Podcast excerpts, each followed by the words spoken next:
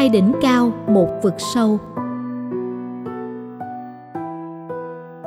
Một ngày thứ bảy khó quên, đối diện với hai đỉnh cao và một vực sâu. Thì chưa chắc đã là cao, là sâu với nhiều người.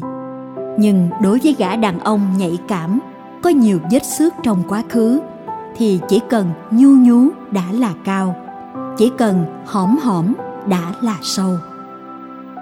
Đỉnh. Một giấc ngủ sâu thăm thẳm. Lâu thật lâu rồi, từ nhiều năm rồi mới có một giấc ngủ quên đời như thế.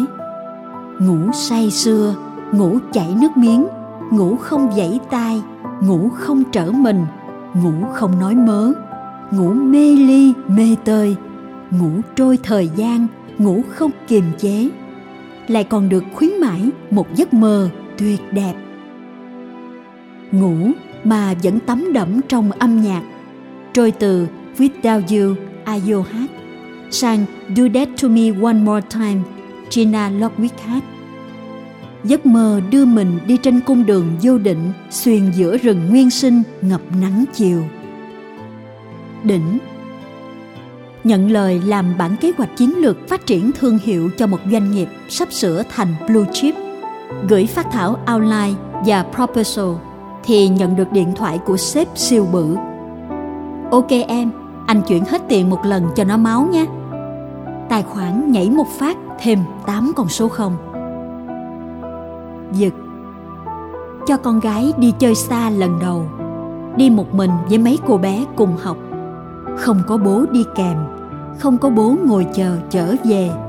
Sau khi phone hỏi chủ nhà điểm đến, số lượng người cùng đi, thành phần, khu vực đến, tình hình xe cộ, an toàn, an ninh, lo đủ thứ chuyện, nhưng chẳng ai biết mình lo.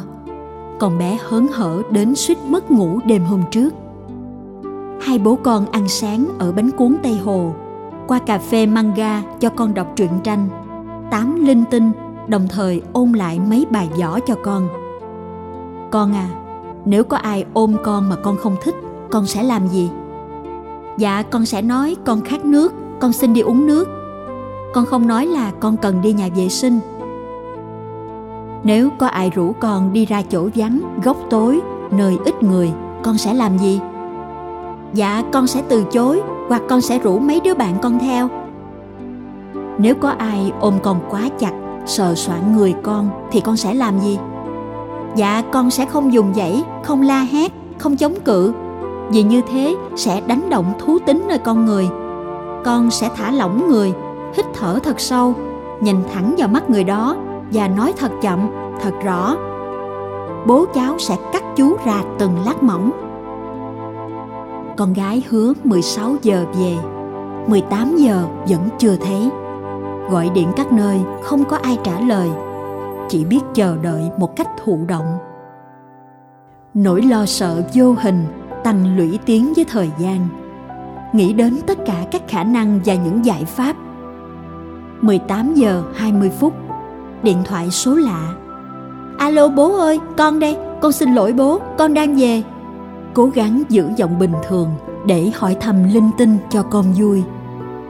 Khi mình còn bé, chắc bà cụ ở nhà cũng nhiều lần lo thắt ruột như thế. Nước mắt luôn chảy xuống. Tội nghiệp nàng của mình ghê.